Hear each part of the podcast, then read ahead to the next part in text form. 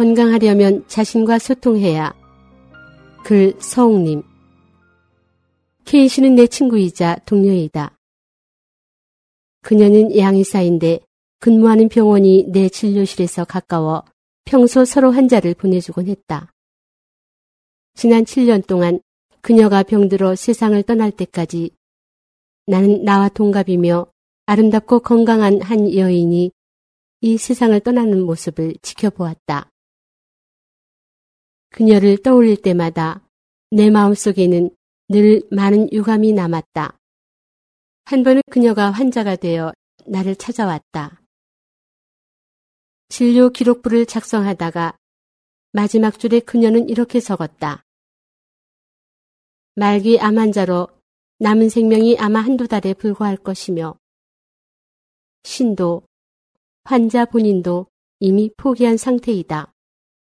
이곳에 온 것은 잠시나마 고통에서 벗어날 길을 찾고 싶기 때문이다.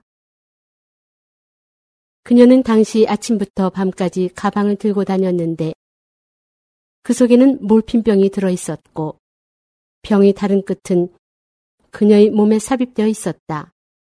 아래는 그녀의 이야기다. 케인 씨는 7년 전에 유방암을 앓았다. 당시 그녀는 다른 암 환자들과 마찬가지로 유방을 깨끗이 절제한 후 항암 치료와 방사선 치료를 받았다. 머리카락도 대머리가 된 후 다시 자라기 시작했다. 이 일이 있은 후 그녀는 마치 임무를 완수한 것처럼 더는 암에 대해 신경 쓰지 않았다. 마치 아무 일도 발생하지 않았던 것처럼 말이다. 하지만 암은 5년이 묵가 다시 재발했다.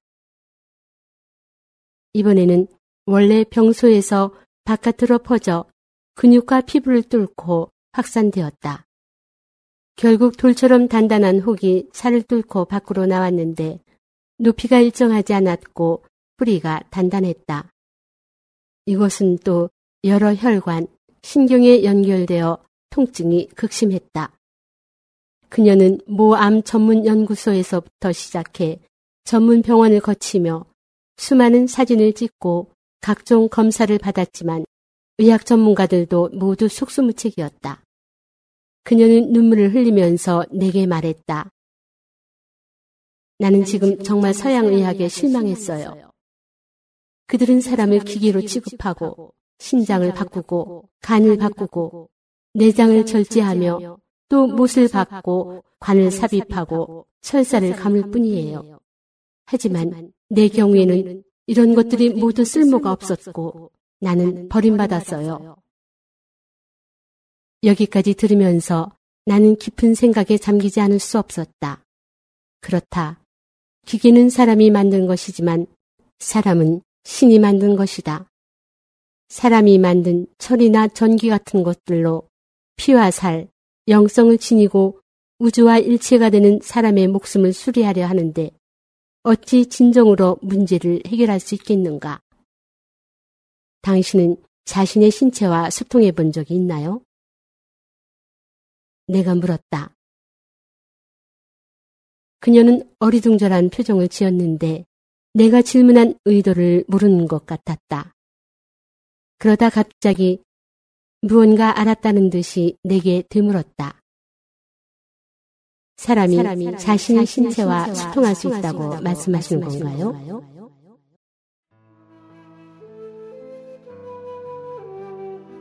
그녀는 몹시 고통스러워 보였다.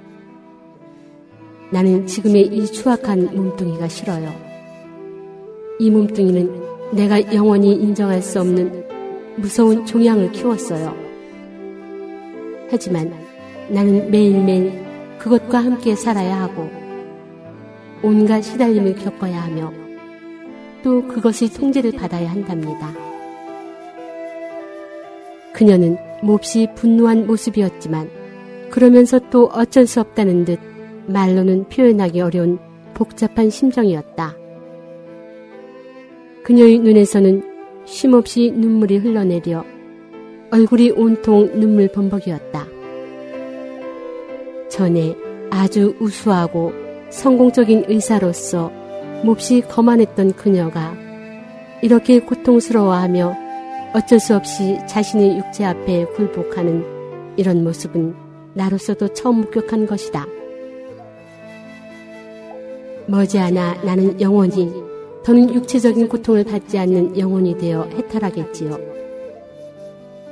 하지만 만약 하느님이 다시 한번 기회를 주시어 또다시 사람의 몸을 갖게 된다면 나는 당신처럼 살고 싶어요.